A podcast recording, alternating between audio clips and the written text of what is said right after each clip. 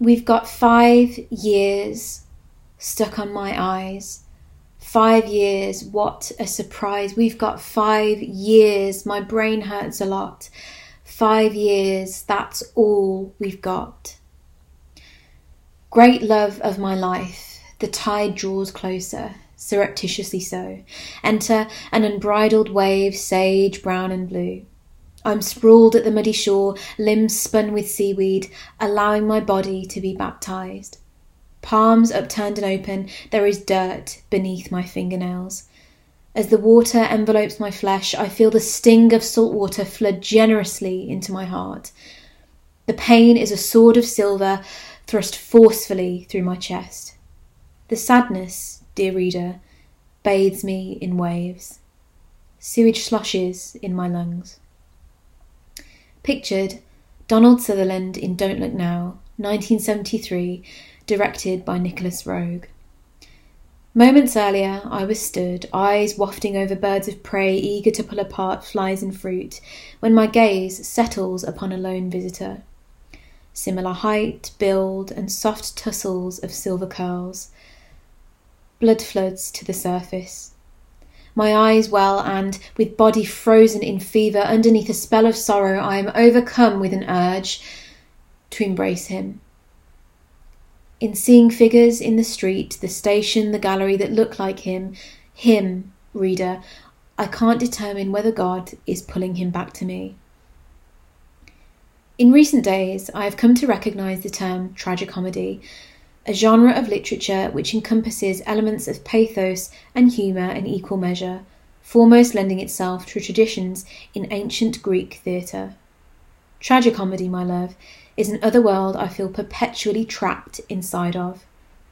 When I pick apart my prose and dig down into the gristle of it all, I realise that a glimmer of gallows humour is ever present, wriggling around like a parasite in my peripheral vision. Finding joy amongst the horror, my unending adoration for comedy, in particular the bygone era of British comedic television, brackets, slapstick, droll, and drama alike, stems from my father dry and melodic Irish wit, just to take the edge off. Carry on screaming, Some Mothers Do 'Ave 'Em and Monty Python. We are the knights who say Ni. Pictured Ernie Wise, Eric Morecambe, and Andre Previn in the Morecambe and Wise Show 1971 Christmas special. When I think of comedy, I look back to the musical delights of Morecambe and Wise the double act, beginning their respective careers in vaudeville theatre along the coast of England's seaside towns (see Morecambe, a moniker bearing reference to the beach resort of the same name, were celebrated for their catalogue of televised routines broadly spanning from the early 60s to the early 80s. Pictured above, my love, an image still from the duo's arguably most notable work. Linked, the Grieg piano concerto sketch. The sketch depicts Ernie Wise, typically prudish, alongside an incensed Eric Morecambe as he berates composer Andre Previn for not conducting the music to his liking. Previn, leading the orchestra, signals a cue to Morecambe to play the piano, which he inevitably misses through leisurely sauntering across the stage, gesturing to his audience. On second try, Previn again looks to Morecambe, at which he abruptly belts, Great! suddenly clinking piano keys with careless whimsy. Eric lingers behind, lips pursed, to prevent laughter. Confronted with disdain, Previn proceeds. You're playing all the wrong notes. Morecambe, theatrically so, tautly tugs at Previn's lapels with two white knuckled fists. In a clipped Lancashire tone, jaw jutting in faux anger, Morecambe mutters, I'm playing all the right notes, but not necessarily in the right order. Applause erupts with belly laughter bursting from the audience, spilling out onto the plush 70s stage. Pictured David Bowie performing five years from the album Ziggy Stardust and the Spiders from Mars, 1972, on the Old Grey Whistle Test. Speaking of stages, purportedly there are five known stages of grief coined by psychiatrist Elisabeth Kübler-Ross in the late 1960s. They are articulated as the following denial, anger, bargaining, depression, and acceptance. If there's anything I've found, my love, in my time of dying, linked in my time of dying by Led Zeppelin, is that no two experiences of loss are ever the same, let alone linear.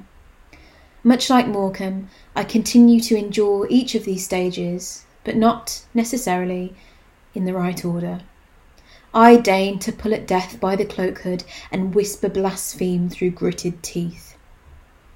Strangely enough, dear reader, my most pretty ugly cry response to death was following the loss of David Bowie six years ago.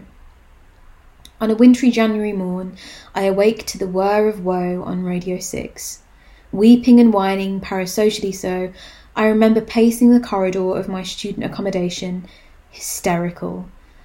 My devastation was palpable, for, because of Bowie, I finally felt understood.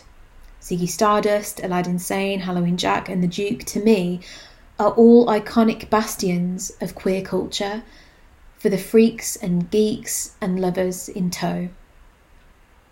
I was introduced to glam rock, rippling guitar riffs and stomping platform boots through, predictably, Dad, who from this point forth I may refer to as Stephen, simply to cease annoying the fuck out of you. Sat slumped on my bed after school, doom scrolling through Tumblr, I hear him gently tapping at my door.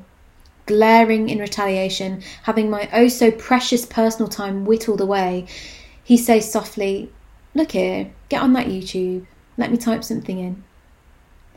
That something, my love, was this linked David Bowie performing five years.